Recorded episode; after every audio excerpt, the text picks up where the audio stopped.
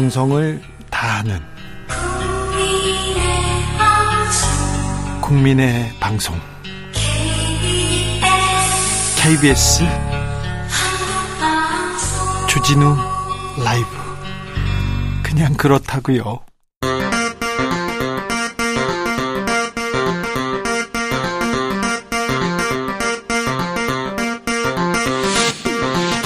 주진우 라이브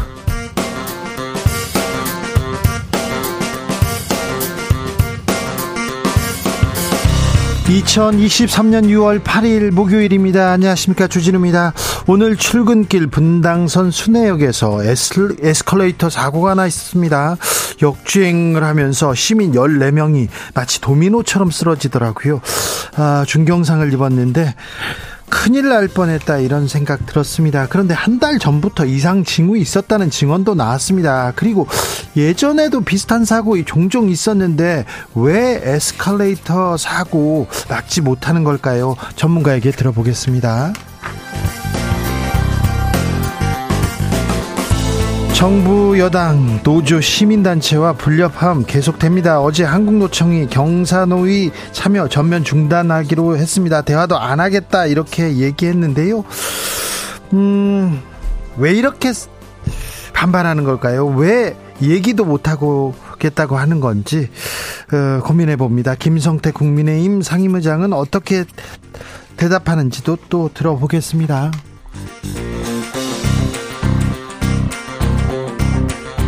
20대 또래 여성을 살해하고 시신을 유기한 정유정 사이코패스 성향이 아, 매우 높다는 이런 얘기 나왔었는데요. 사이코패스 패스 범죄 잔인해지고 계속되고 있습니다. 왜 이런 일이 계속되는 걸까요? 우리 사회는 어떤 대비가 필요한지 사건의 지평선에서 조명해 봅니다. 나비처럼 날아 벌처럼 쏜다. 여기는 주진우 라이브입니다.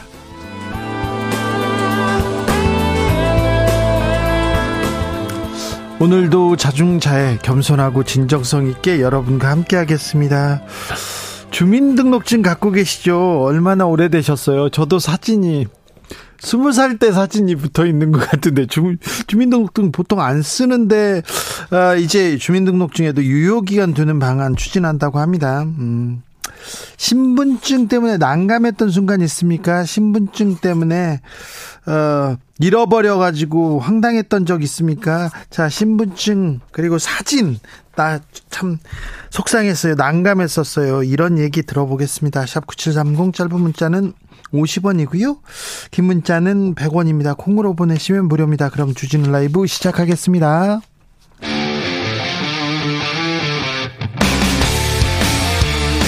탐사보도 외길 인생 20년.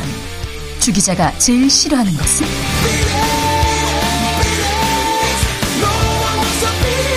이 세상에서 비리와 부리가 사라지는 그날까지.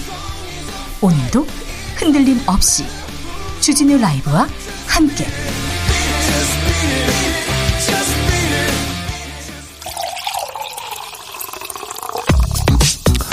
진짜 중요한 뉴스만 쫙 뽑아냈습니다. 주스. 정상근 기자 어서 오세요. 안녕하십니까. 정부에서 물가가 곧 잡힐 거라 이렇게 공언했습니다. 네, 추경호 부총리 겸 기획재정부 장관은 오늘 관훈클럽 초청 토론회에 참석해서 6월에는 소비자 물가 상승률이 2% 후반까지 내려갈 가능성이 있다라고 밝혔습니다. 어, 추경호 부총리는 하반기로 가면서 경제가 서서히 좋아질 것이라며 터널의 끝이 그리 멀지 않았다라고 말했습니다. 물가도 잡힐 거다. 지금 경제도 하반기에는 좋아진다고 얘기하는데 물가가 지금 계속 오르고 있는데요. 소비자 물가 크게 오르는데요. 아무튼 잡아주실 거죠. 얘기합니다. 그런데 OECD에서는 한국 경제 성장률 전망 또 낮췄습니다. 네, 경제협력개발기구가 올해 한국의 경제 성장률을 1.5%로 전망했습니다. 직전보다 0.1%포인트 낮아졌는데요. 네. OECD는 다섯 차례 연속으로 우리나라 성장률 전망치를 낮췄습니다. 어, 지난 2021년 12월만 해도 OECD의 우리나라 경제 성장률 전망치는 2.7%였고요. 어, 내년 경제 성장률 전망치도 2.3%였는데 여기서 0.2%포인트 내린 2.1%로 예상해서 한국의 경제 회복 속도가 느릴 것으로 봤습니다. 우리는 우리나라 경제 성장률 떨어진다 이렇게 얘기했는데요. 다른 나라들은 올라갈 거라고 예상합니다. 우리나라 경제가 지금 OECD 평균만큼도 지금 못 가고 있어요. 굉장히 어려운 상황입니다. 여기에 우리가 모든 힘을 쏟아야 되는데 왜 그 이게 안 되는 건지 참 걱정입니다. 음, KBS 김희철 사장이 오늘 기자 간담회를 가졌습니다. 네, 김희철 KBS 사장은 오늘 기자간담회를 열고 대통령실이 추진 중인 KBS 수신료 분리징수 도입을 철회하면 사장직에서 물러나겠다라고 밝혔습니다. 어, 김희철 사장은 전임 정권에서 사장으로 임명된 본인이 문제라면 사장직을 내려놓겠으니 대통령께서는 수신료 분리징수를 즉각 철회해달라라고 말했고요. 어, 윤석열 대통령과의 면담을 요청하는 한편 방송통신위원회와 산업통상자원부 KBS가 참여하는 협의체를 구성해서 수신료 징수 방안을 논의하자라고 제안했습니다. 이에 대한 대통령 대통령실의 반응 나왔습니다. 대통령실은 수신료 분리 징수와 김희철 사장의 사퇴는 별개의 문제라고 밝혔습니다. 대통령실은 국민이 KBS에 원하는 건 수신료 분리 징수라면서 어, 더불어 더 공정한 방송과 방만하지 않은 경영을 원하고 있다라고 말했습니다. 이 또 다른 대통령실 관계자는 YTN 측에 KBS 사장을 물러나게 하려고 국민 토론을 한 게 아니다라면서 황당하다는 입장을 밝혔다고 합니다. 자, 세금 내 세금 내라고 하면 좋아하는 사람이 어디 있습니까? 세금 같이 내는데 같이 내는데 좋습니까? 그러면 누가 좋다고 하는지 하겠습니까? 그런데 이렇게 이걸 여론이라고 하면서 밀어붙이는데 그러면 국민 여론대로 대통령실도 다 따라서 하시겠습니까? 꼭 묻고 싶습니다. 그리고 국민 여론이 대통령실에 얼마나 나쁜지 아시죠? 잘 못하고 있다 이런 사람들이 많은 건지 오늘이요 그 여기 KBS는 국가 기관 시설인데 보수 단체 의원들이 밀고 들어와 가지고요 본관에 들어와 가지고 불법 시위를 벌이고 있더라고요. 계속 외치고요. 그리고 경찰은 쳐다보기만 하다가 이제 가기는 했습니다. 그런데 시계를 10년 전 이명박 정권 때로 이렇게 돌려놓은 것 같습니다. 네. 자, 4806님께서 정의의 편에서 약자의 편에서 진실만을 말하는 주진우 라이브 함께하고 있습니다. 네, 저희들은 진실의 편에서 정의의 편에서 약자의 편에서 항상 여러분과 함께 하겠습니다.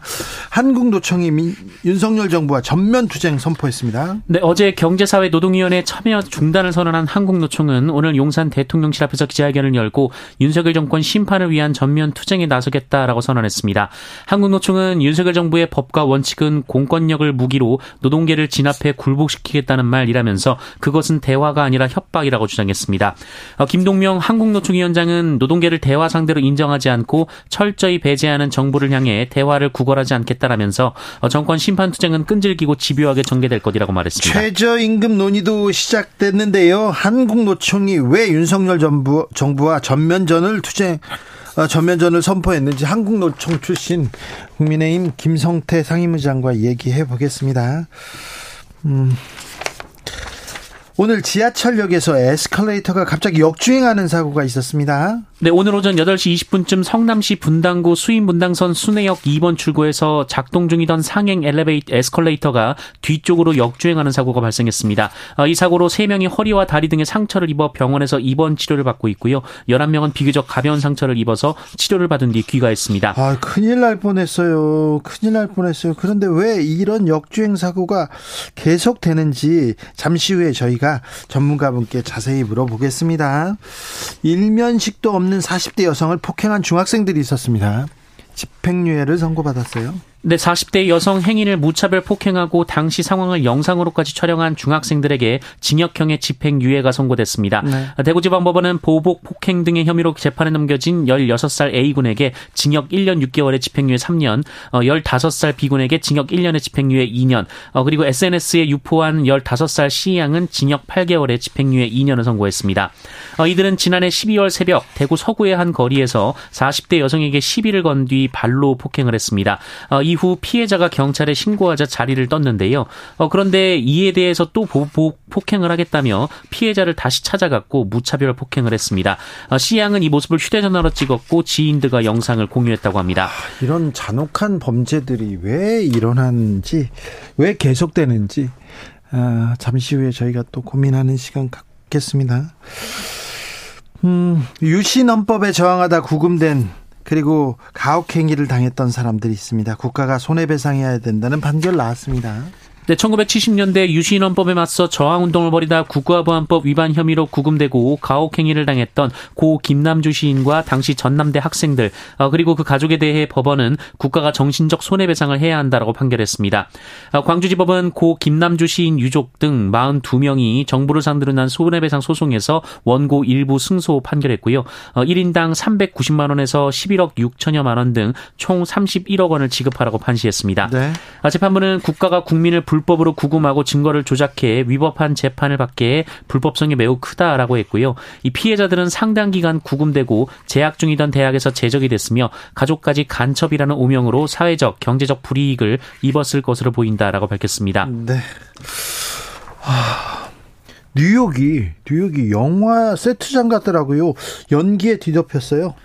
네, 이 캐나다 산불 여파인데요. 이 캐나다는 지난달부터 산불에 시달리고 있는데 아직도 400여 곳에서 산불이 이어지고 있고 어, 이 중에 200여 곳은 아예 진화 작업을 할 수도 없는 상황이라고 합니다. 이 남한 면적의 3분의 1이 넘는 3만 8천 제곱킬로미터가 소실됐는데요.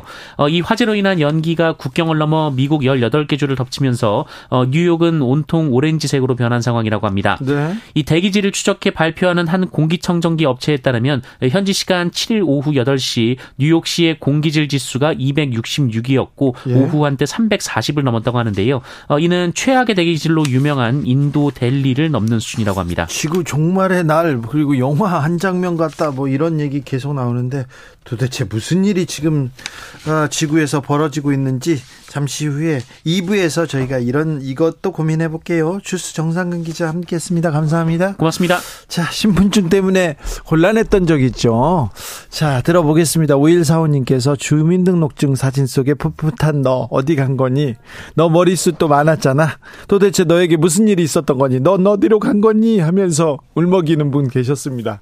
아 옛날에는 괜찮았는데 그렇게 생각하시면 괜찮 아요. 옛날에도 이게 뭐냐 이게 이런 분도 있습니다. 저요. 네.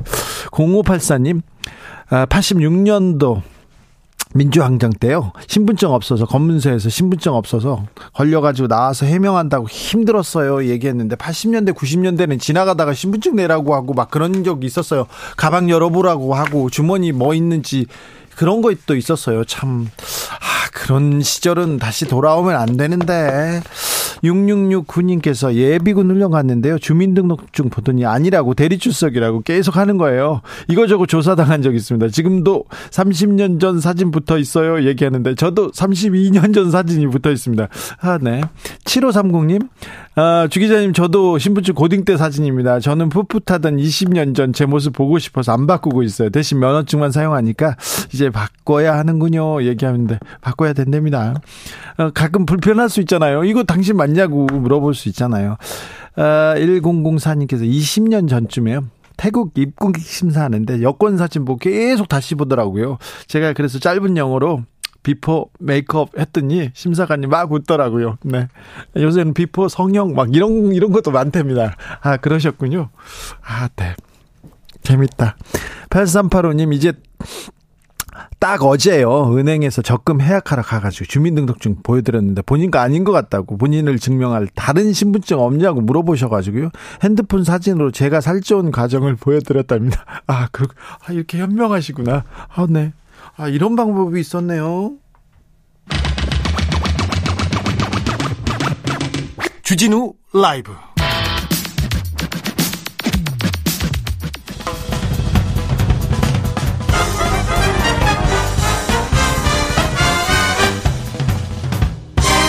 훅 인터뷰 모두를 위한 모두를 향한 모두의 궁금증 훅 인터뷰입니다. 오늘 분당선 순회역에서 큰 사고가 벌어졌습니다. 에스컬레이터 역주행 사고였는데요. 2018년 대전역에서도 2017년 안산역에서도 어, 이런 일이 있었어요. 왜 자꾸 반복되는 걸까요? 미리 막을 방법은 없는 걸까요? 전문가에게 물어봅니다. 황수철 한국승강기대학교 교수 연결됐습니다. 교수님 안녕하세요. 안녕하세요. 네. 교수님 한국 승강기대학교는 어떤 대학교입니까? 어, 한국 승강기대학교는요. 네. 어, 14년 전에 개교한 학교로서 엘리베이터, 에스카레이터를 어, 전문으로 아, 네. 어, 가르치는 대학교입니다. 아, 그래요? 어, 다른 건 안 가르치고 네. 엘리베이터 에스컬레이터만 가르칩니다. 아, 그래요? 네. 한 학년에 몇 명이나 있습니까? 3학년에 300명씩 2학년 어, 과정입니다. 아, 그렇습니까? 네, 기술이나 뭐 그런 거, 뭐 이런 걸 가르치는 거죠? 그렇죠. 네네. 에스컬레이터 에, 에, 어, 엘리베이터 엔지니어를 배- 양, 양성하고 있습니다. 아, 예, 알겠습니다. 훌륭하십니다. 네. 자, 네. 오늘 출근길에 수내역에서 역주행 사고 바- 벌어졌습니다. 사고 원인이 뭡니까?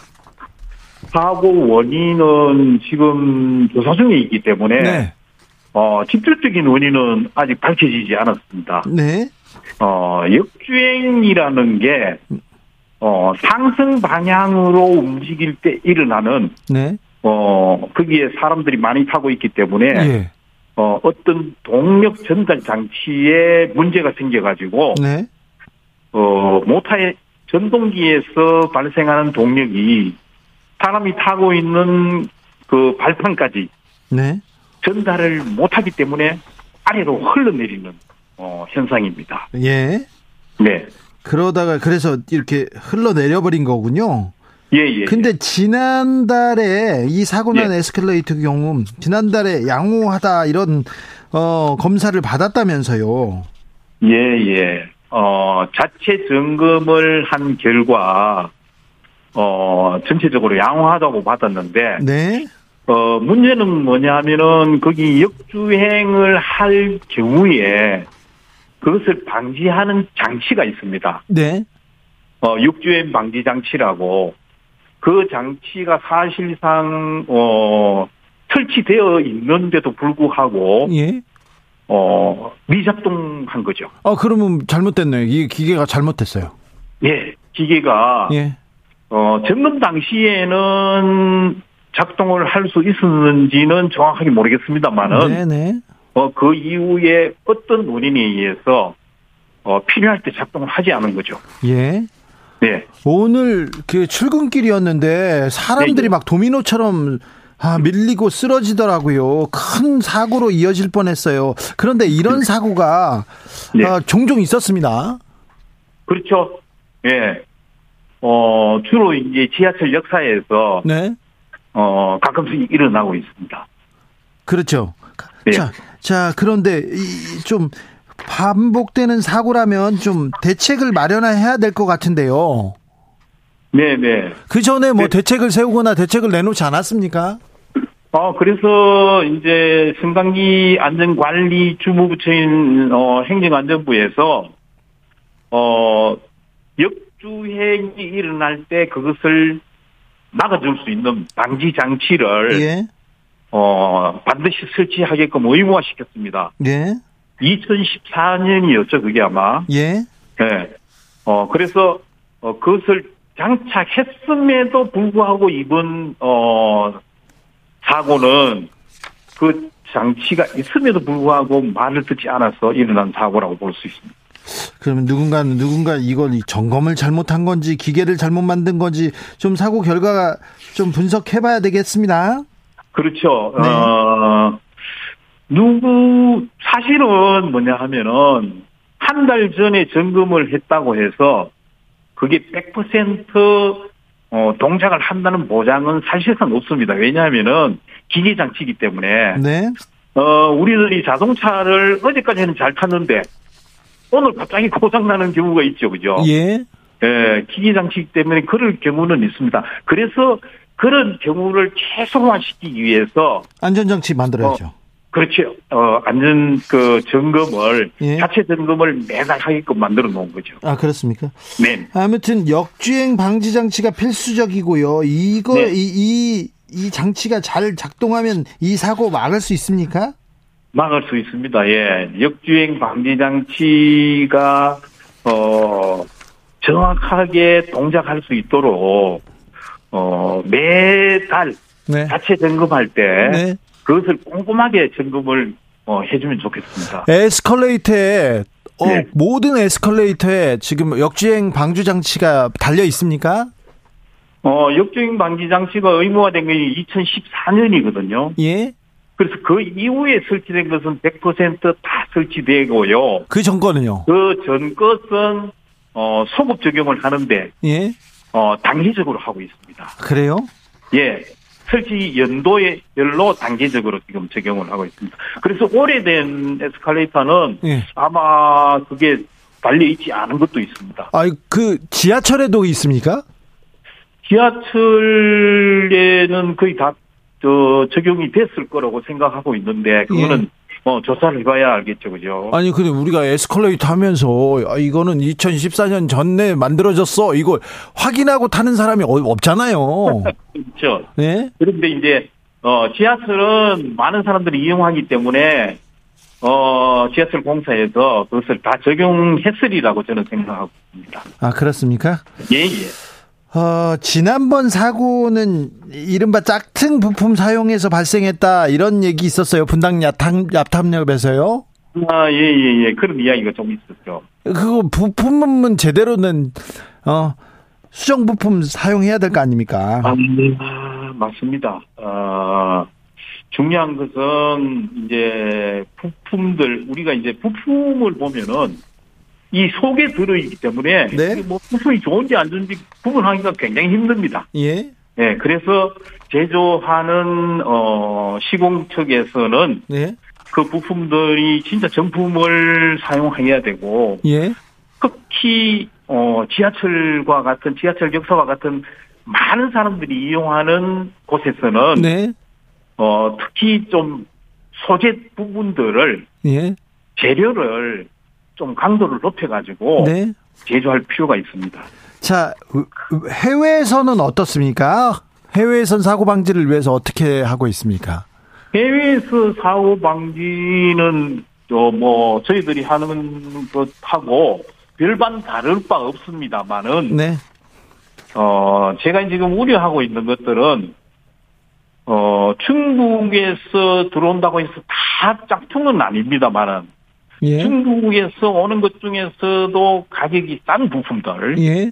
이런 부품들을 뭐 기업이니까 어쩔 수 없겠습니다만은 그런 부품들 중에는 어 일부가 결함이 있는 것들도 있을 수 있거든요. 예.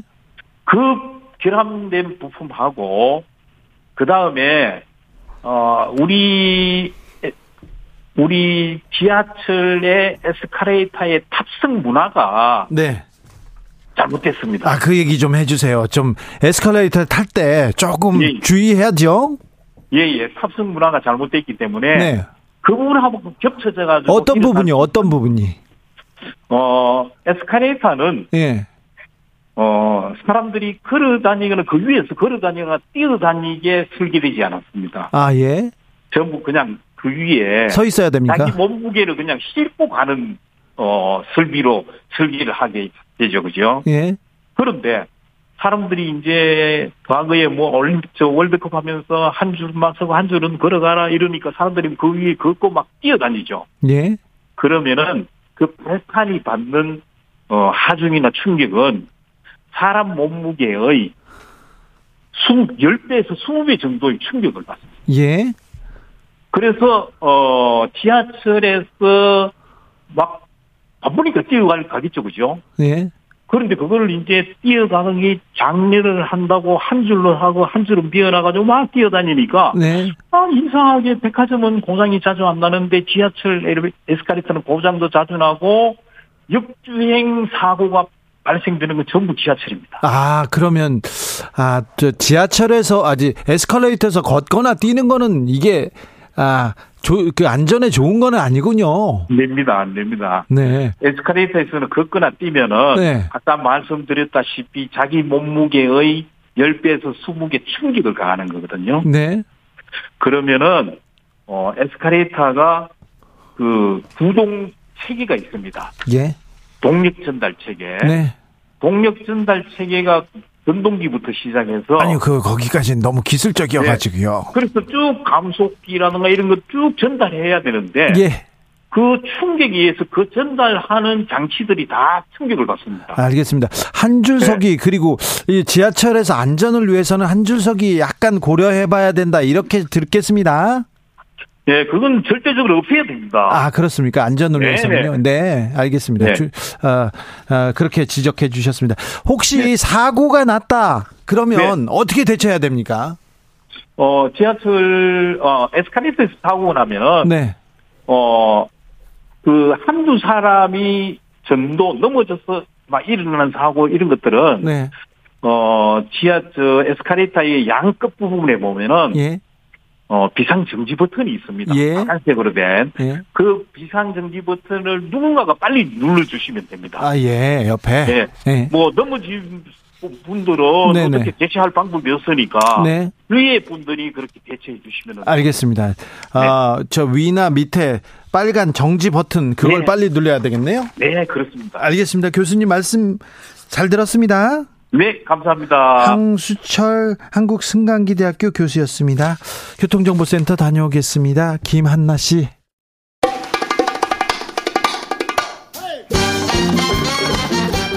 지금 우리가 꼭 알아야 할 뉴스 평범하지 않은 시각으로 선입견 버리고 깊고 넓게 분석해 드립니다. 사건의 지평선.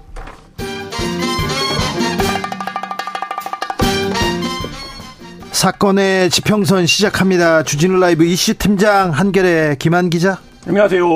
법조팀장 손정혜 변호사. 안녕하세요. 손정입니다. 네, 잘 계시죠? 사건 번호 0608 오늘의 사건명은 가면 뒤에 숨겨진 이름 사이코패스입니다.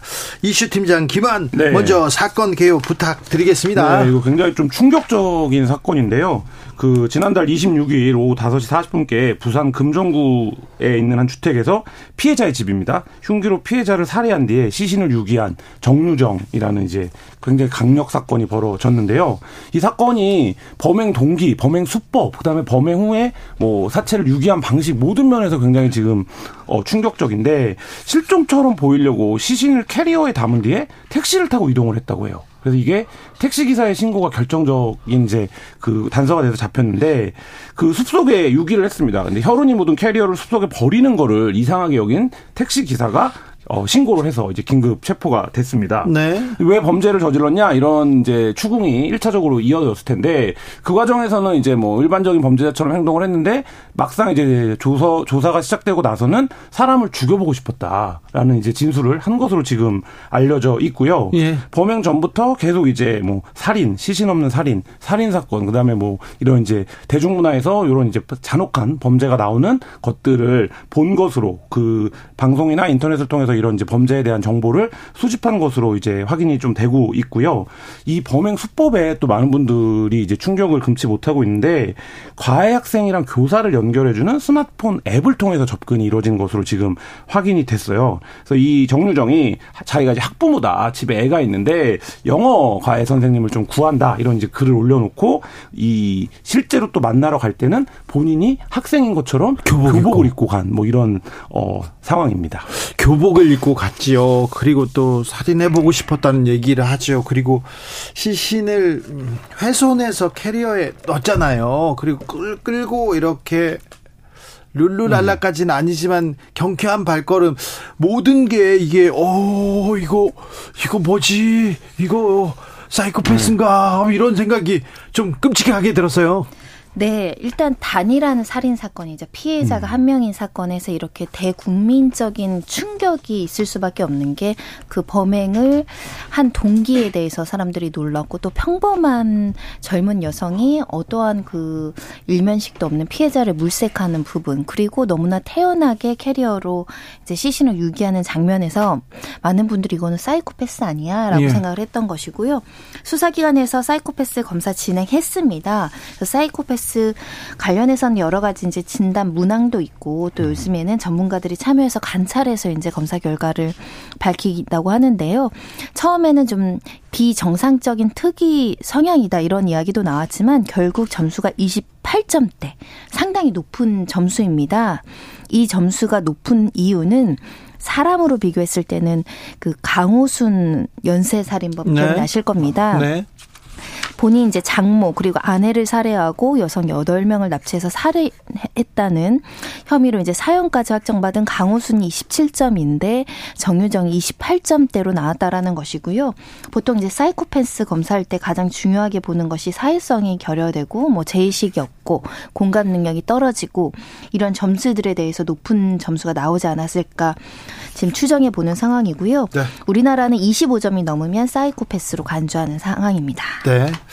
사이코패스 아 이거 또 기자들은 살인 네. 사건 네. 많이 취재하는데요. 그때 저도 일요일 날 샤워를 하고 있었어요. 늦게 일어나가지고 샤워를 하고 있는데 뉴스에서 어디에서 뭐 시신이 발견됐다, 음. 뭐 유기됐다 음. 얘기 나오고 뭐 아 그 여러 이 토막이 보인다 아. 이런 얘기가 나오면서 아이고 가봐야 되겠다 하고 옷을 입고 이렇게 이제 갔어요. 갔는데 가서 취재를 하는데 이제 사이코패스 이제 살인범들이 살던 음. 집도 가보고 주변 사람들도 보잖아요. 가보, 가보고 노트도 이렇게 열어보고 경찰들 뭐 수습해 온 거예요. 이것도 좀 들춰보고 그런데 하, 며칠 동안 며칠 동안 그 잔상이 아, 멀어지지 않습니다. 네. 저는 유영철 취재를 깊게 했었는데요. 아이고 몇 달 동안 유영철이 계속 그렇습니다. 보이기도 했습니다. 그 방금 전에 말씀하셨던 사이코패스 검사가 두 명의 이제 전문가가 참석해서 문답 형태 그리고 관찰로 이루어지는데 유영철이 40점 만점에 38점을 그때 아이, 사이코패스였어요. 네, 받았었어요. 네. 그러니까 이게 이제 저희가 사건 제, 제가 그 이 이분 취재할 때 음. 봤는데 아 야채는 거의 안 먹고 음. 고기만 먹어요. 음.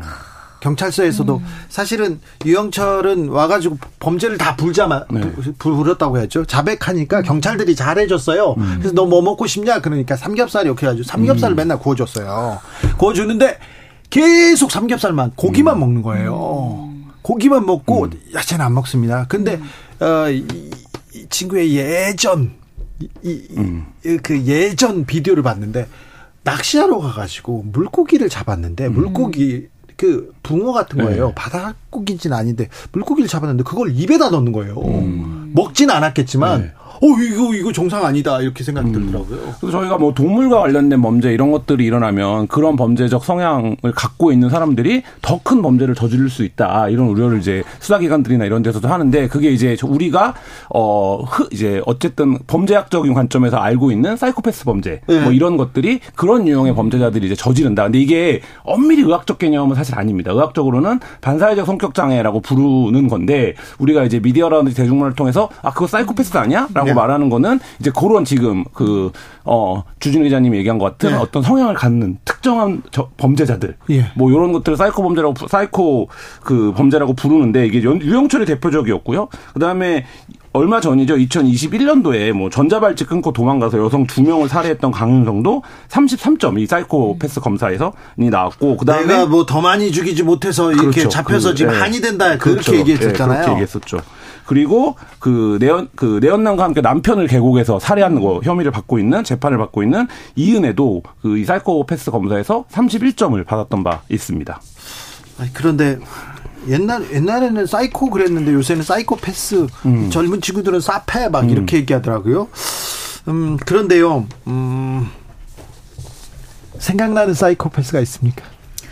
일단은 사이코패스 관련해서 우리나라에서 이제 사이코패스라는 개념을 가져왔던 사건은 2004년부터예요. 그러니까 불과 20년도 안 됐습니다. 예. 사실 아직도 법률적인 음. 개념이 아니어서 예? 법률 어디에도 사이코 패스라는 단어가 들어와 있지 않고요. 아, 그렇습니까? 공식적으로 판결문에도 사이코패스를 양형 기준으로 삼거나 사이코패스를 언급하는 일이 거의 없습니다. 그러니까 음. 반사회적 인격 장애라고 보통은 표현을 하거든요.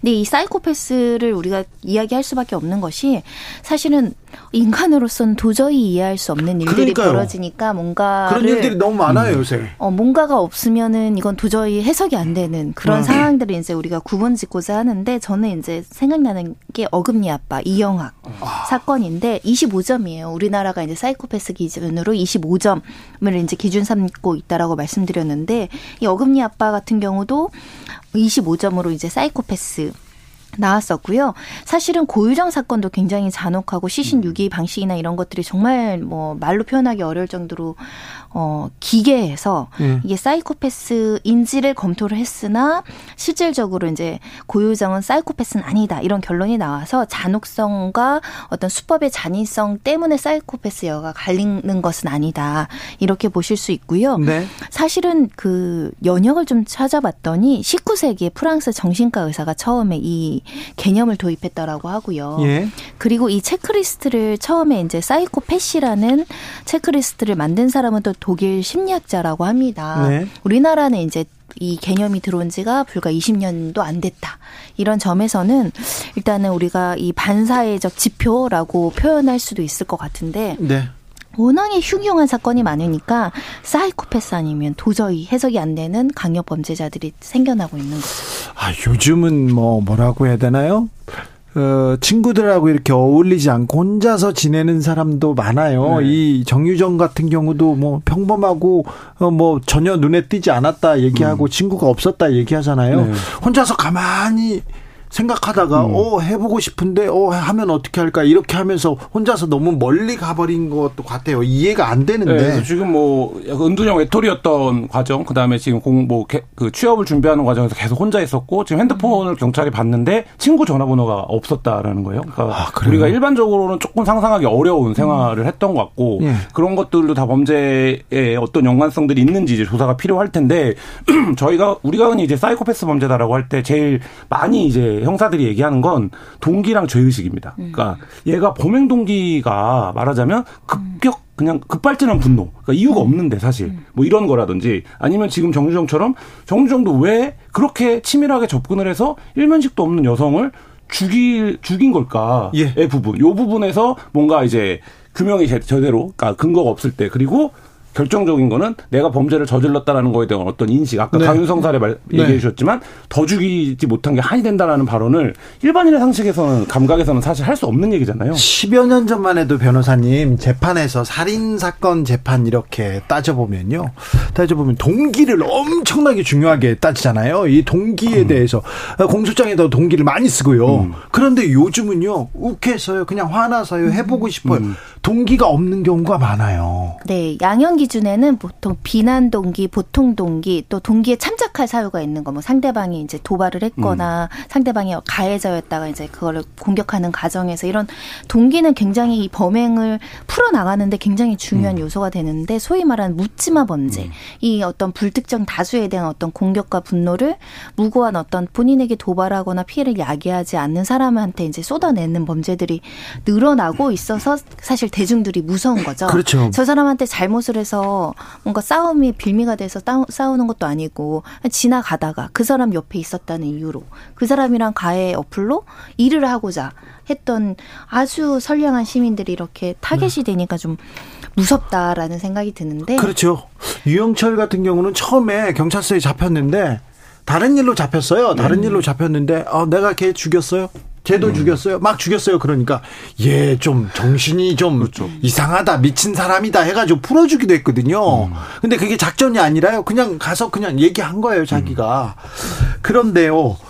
아, 예전에는 영화 속에나 보던 일인데 영화 속에서 보던 일인데 지금은 더 영화 같은 일이에요. 네. 정유정도 그렇고요. 뭐 사회가 말씀하신 대로 사회가 복잡해지면서 사실 이렇게 일반적인 상식이나 추론으로는 동기를 파악하기 어려운 범죄들이 늘어나고 있고 그가 중 그 그러다 보니까 당연히 이런 살인과 같은 강력 범죄도 늘어나고 있는 측면이 있는데 네. 저는 이번 정정 사건이 아까 말씀하신 것처럼 이제 한 건의 살인인데 온 국민이 이렇게 공분에 떨고 있는 건 이게 과정 과정을 놓고 보면 일상에서 어디서든 마주칠 수 있는 상황이거든요. 정유정 그 얼굴은요 오늘 네. 출근길에도 본 것 같고요, 네, 그렇죠. 퇴근길에도 볼 예정이에요. 네. 그리고 여성이고 젊은 여성이고 지금 오늘 나, 오늘 나온 보도들 종합하면 굉장히 이제 음둔형 외톨이에 가까운 음. 생활을 했었는데도 이렇게 이런 말하자면 잔혹한 범죄를 시체를 이제 사체를 훼손하는 뭐 이럴다는 게 굉장히 충격적인 일이에요. ER77님 이런 무시무시한 어마무시한 범죄를 저지른 사람들의 얼굴을 보면요 대부분 우리 음. 주변에 닮은 사람이 한두 명은 있을 법한 평범하더라고요. 정말 너무 평범해요. 그래서 또 소름 끼쳐요. 그런 사람들도 있습니다. 영화 속에서나 보던 일인데 영화 속에서 음. 나오던 사람들이에요. 음. 영화 속에서 보이던 사이코패스 기억 하시는 분이 있습니까? 일단은 제가 생각나는 이제 연쇄 살인범들이 보통은 이제 사이코패스의 성향을 짙게 갖고 있는데 네. 어 조커 다크나이트의 음. 조커도 사실은 어린 시절을 떠올리면 사실 어머니한테 학대받은 어떤 범죄의 동기들이 이제 생기면서 아. 그 정서적으로 굉장히 어려운 상황에서 타인에 대한 생명을 마구 빼앗거나 권리 침해하는 모습이 네. 적나라하게 그려지거든요. 저희 저 이런 말을 해서는 좀 그런데요. 고인이고 그런데 그 너무 배우로 그러니까 연기를 잘했어요. 음. 히스 레저가 너무 네, 연기를 그렇죠. 잘해가지고 거기에 몰입됐다. 아유 저분 봐봐, 저분 나오면 음. 끔찍하다 음. 이렇게 너무 연기를 잘했었어요. 네, 잘했죠. 네. 딱 전형적으로 우리가 생각하는 사이코패스, 사이코패스라는 사람이 있으면 네. 저럴 거야. 그렇죠. 라는 거에 딱 부합하는 캐릭터였죠. 아, 저 양들의 침묵, 렉터 박사, 아, 렉터 박사. 그렇죠. 한니발. 네. 네. 뭐 가장 뭐 심각하게 잔인한 장면들이 많이 있어서 저는 끝까지 보지도 못했는데 아, 그래요? 사람을 도구화 시키거나 음. 약간 그 놀이식으로 그 다루는 이제 범죄물들이 좀 있죠. 네. 아마 정유정도 그런 영향을 받지 음. 않았을까 저는 좀 그러게요. 추정을 한번 해보는데 우리나라도 네. 사실은 뭐 화성 연쇄살인 사건 같은 경우에는 네. 어 굉장히 사이코패스를 넘어서는 잔혹함들이 보이죠. 예. 그런 사건들 자기중심적이고 가시형이고 제의식이 없고 또 다시 같은 일을 반복하는 음. 네. 그런 것들 많이 생각납니다. 저는 사이코패스가 범죄를 저지르는 거에서 가장 서늘하고 정말 무서웠던 영화는 케빈에 대하여. 아. 네. 케빈이라고 한 소년이 어떤 이제 가정 내에서 본인의 어떤 존재가 증명되지 않는, 입증되지 않는 이런 상황들이 장기 지속되는 과정에서 가면을 쓰고 생활을 하다가 결국엔 범죄를 저지르게 되고 뭐 이런 과정이 묘사나 이런 게 제가 그때 또 막 이렇게 아들을 낳고 나서 얼마 안 돼서 영화를 와이프랑 봤는데 아, 와 너무 소름이 끼치고 고통스럽죠. 서, 네, 서늘해 갖고 와 이걸 뭐 어떻게 해야 되는 건가 싶을 정도야 숨이 멎을 정도로 진짜 전율을 이런 공포 영화 변호사님 잘 안 보시는구나. 왜냐면 너무 잔상이 남아서. 네. 근데 사실 저는 그런 거 볼 때 아까 염려가 되는 게 항상 모방 범죄가 아, 문제잖아요. 네. 근데 너무 이게 극 극적으로 이렇게 그려지는 것뿐만 아니라 약간 그 주인공한테 감정이입이 되는 경우가 있어요. 네. 이해하게 되는 거죠 범죄자를.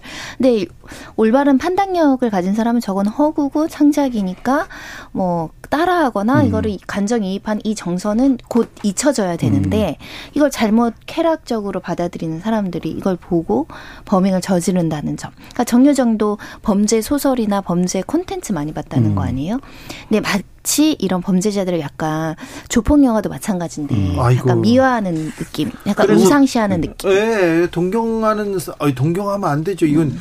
어떻게 살인을 추억하고 살인을 동경할 수 있습니까? 근데 그런 사람들이 있어요. 네, 대중문화에서 캐릭터를 만들어가는 거에서 부, 그 불가피한 측면이라고 얘기할 수도 있는데 우리가 영화 속이나 드라마에서 기억하는 사이코패스들이 대부분 지적이고 음. 감정 통제, 그러니까 범죄를 저지르는 데 있어서 감정 통제를 굉장히 잘해서 수사기관을 골탕 먹이고 그다음에 두 얼굴로 살아가고 이런 캐릭터들로 묘사가 되거든요. 네. 그렇다 보니까 사람들이 실제 사이코패스들이 굉장히 지적이고 뭔가 감정 통제를 잘하고 자기가 원하는 하는 이제 말하자면 목적을 위해서는 수단 같은 것들을 굉장히 잘 갖추는 어, 유형의 범죄자 이렇게 생각을 하기 때문에 뭔가 대중문화 캐릭터로 볼 때 매력적이다 이렇게 이제 느끼는 측면이 불가피하게 있는 것 같은데 실제로 사이코패스 성향을 가진 범죄자들을 수사했던 경찰관들의 말에 따르면 그렇진 않다고 해요. 아, 그러니까요. 네. 유영철 말씀도 네. 하셨는데 정효정이 사실은 대표적으로 지금 사이코패스 양상을 보이는데 어, 지능은 제가 검사를 하지 않았지만 대체적으로 굉장히 음. 치밀한 성격은 아닌 걸로 아, 그러니까요. 네, 범행을 계획해서 계획적으로 시신을 유기했지만 곳곳에서 너무나 들통 날수 음. 있는 거짓말을 쉽게 한다던가 네. 믿기 네. 어려운 행동들을 한다던가 이런 부분에 있어서는 현실의 사이코패스는 내 중심적으로 사고 나지만 다른 사람 눈에는 허술하고 다른 사람 눈에는 거짓말이 뻔하게 보이는 오히려 지능이 더 낮아 보이는 양상을 보이고 있어서 이 영화와 또 현실은 다르다. 아 그러면 네, 다릅니다. 저기 조폭들이 네. 조폭들이 또 미화되는 영화가 많았잖아요. 어우 조폭들 겁 진짜 많습니다. 음. 너 경찰한테 신고한다, 형사 부른다, 음. 그럼 막 도망갑니다. 음. 진짜로요. 막 도망가요. 그러니까 영화는 영화일 음. 뿐인데요. 그렇죠. 제가 네. 그 박사방 사건 취재할 때 박사의 존재를 모를 때 박사 굉장히 치밀하고 뭔가 세상 경험이 많고 이런 음. 사람일 수 있겠다라는 생각을 꽤 오래 했었거든요. 음. 근데 잡히고 나서 보니까 이제 다 보셨지만 20대 초중반에 우리가 주변에서 흔히 볼 수 있는 어 유형의 이제 사람이었는데 이 어떤 범죄를 저지르기 위해서 굉장히 그 본인이 이제 검색과 이런 네. 걸 많이 해서 네. 그거가 마치 자기의 경험인 것처럼 능수능란하게 했는데 사실 이제 그런 부분들이 수사기관들에서도 좀 혼선을 일으키기도 하죠. 아, 자기 객관화도 못하고 좀 기본이 음. 안 기, 본이라고 하면 안 됩니다만은 아, 좀 평범한 일반인 수준도 안 되는 지적 능력을 음, 가진 맞습니다. 사람들이 많습니다. 그러니까 이런 그 이런 아, 사람이 저지를 수 없는 그런 일들을 하지요. 음, 그렇죠. 네. 실제로 국내에서 여러 학자분들이나 외국에서도 이걸 가지고 연구를 음. 했다고 해요. 네. 사실 뇌 관찰을 해서 뇌도 분석한 연구 논문들도 다수 있는데 뭐 유전적 요소 그리고 환경적 요소 모두 다 원인이라고 하고 실질적으로 유의미하게 유전적으로 뭐 뇌에 뭐 전달하는 물질이나 이런 부분에 대한 부분이 보인다라는 부분은 있는데 일단 네. 지능이 높다라는 거는 근거가 없다. 음. 그렇죠. 오히려 지능이 낮다라는 연구도 있다. 음. 근데 혼재되어 있고 이거는 어찌됐든 표본 집단의 문제이기도 하지만 네. 지능이 높거나 매력적이거나 이런 거는 영화적 음. 허구이다. 네, 허구, 허구고 이게 이제 의학명이 반사회적 성격 장애잖아요. 그러니까 이 얘기는 뭐냐면 어떤 사회성이 길러져야 되는 뭐 시기나 음. 어떤 학습 같은 것들이 이루어지지 않은 상태에서 범죄에 이제 가게 되는 건데 영, 이제 의학적인 용어와 이 사이코패스가 연관성이 있다면 그러면 결국엔 어떤 이 사회성의 결여 이 부분이 제일 큰 문제고, 그러니까 그렇기 때문에 그런 말하자면 상식 밖의 범죄를 저지르는 거고, 그 과정에서 뭐 설계라든지 치밀한 범행 수법 이런 것들은 인과관계가 어 있기 어렵다라는 거죠. 근데요, 그 학교에서 학교에서 그 약 자기보다 약한 사람을 막 치밀하게 막 괴롭히는 음, 애들 있잖아요. 있죠. 아주 막 그런 그 그 막 막 머리를 막 어디다 찍고 막 음. 그런 사람들 있지 않습니까? 그 그런 그런 사람들도 좀 이런 성향이 있는 건가요? 그러니까 사이코패스와 이제 소시오패스가 이제 같이 혼용돼서 음. 이야기하는데 타인에 대한 어떤 아픔을 공감하지 못하고 네. 본인의 네. 어떤 소유물이나 본인이 이제 지배할 수 있다라는 통제욕을 가지는 사람들이 있거든요. 네. 이게 사이코패스로도 발현되고 소시오패스로도 발현되는데 네. 사실 그런 사람들을 어릴 때 유소년기부터 학창 시절부터 사실 사회화 시키고 개선시켜야지 이 사람들이 네. 이제 나가서 맞아. 범죄인으로 능숙능는해지는데 이 미국에서 이 사이코패스 기준 삼을 때 일단은 적어도 18살이 넘어야지 사이코패스로 판정을 내려주고요. 네. 그리고 사이코패스로 판정하는데 15살 이전부터 어떤 풍행 장애를 보내, 보여야 된다. 네. 그러니까 이 기준을 세운 거는 그래도 10대 이내는 어느 정도 사회화 시켜서 음, 개선을 네. 시킬 수 있다는 거예요. 예. 아, 좀, 좀 중요한 것 같습니다. 네. 아, 경기도 용인 쪽에서요. 제가 10대 10대에 조금 아, 뭐, 너무 잔인한 범죄. 지나가는 개, 남의 개를 이렇게 납치해서요. 납치해서 잔인하게 이렇게 음. 훼손하는 그런 그 10대 범죄자를 봤어요. 봤는데 아 우리 사회가 조금 이런 그 어렸을 때 뭐가 잘못됐는지 모르지만 잘 보고 사회에서 이게 우리 사회가에서 맞는 거 아닙니까? 뭐 10대들 사이에서 동물을 잔혹하게 죽이는 고어 영상이라는 거를 시청하는 게 뭐 그냥 재미거리로 접근하는 일들이 많아지고 있다고 해서 저도 뭐 취재도 좀 해보고 했었었는데 사실 이제 그런 감각이 문제인 것 같아요. 그게 사회적으로 안 되는 일이라는 걸 정확하게 예. 어, 학습을 어렸을 때부터 시켜줄 필요가 있습니다. 8794님께서 범죄는 너무 끔찍했지만 우리 사회가 가해자를 만들었을 가능성도 또 논의해봐야 맞지 않을까요? 그렇습니다. 정유정 피해자나 모두 불쌍합니다. 사회가 보살필 건 보살펴 줘야 합니다. 그러면 더 걱정이에요. 네. 혼자 있는 혼자 있는 그리고 또 친구들과 가족들과 떨어져 있는 아이들 있지 않습니까? 자기만의 방에 음. 자기만의 세상에 갇혀서 어떻게 생각을 하는지 그 부분에 대해서는 우리 사회가 좀좀 지켜보고 어, 좀 도닥거려야 됩니다.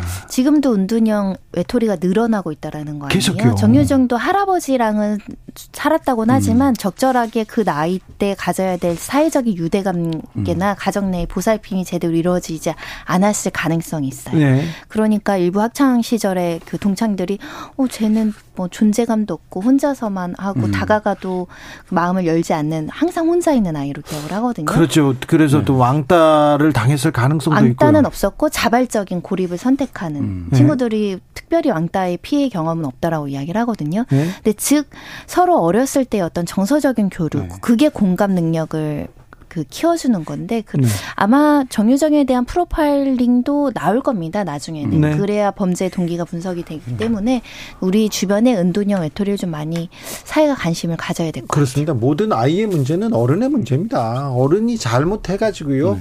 그런 아이가 생긴 생겼습니다. 우리 사회가 조금 아, 여기까지도 좀 지켜줘야 되는데. 네, 그리고 그 점도 지적, 짚어야 될 것 같은데요. 이제 과거 같으면 어떤 범죄를 작은 범죄에서 시작해서 이제 강력 범죄로 가는 과정이 있었는데, 그래도 최근에는 이게 이제 미디어를 통해서 범죄 학습이 이루어지다 보니까 사실 이제 그런 부분들이 건너 떼어져 버리는 그래서 어떤 징후나 이런 거를 발견하지 못하고 네. 그 고립된 범죄를 저지르는 뭐 이런 상황들이 있는데 그 부분에 대한 교육이나 학습도 필요해 보입니다. 네, 언론에서 너무 자극적으로 이렇게 보도합니다.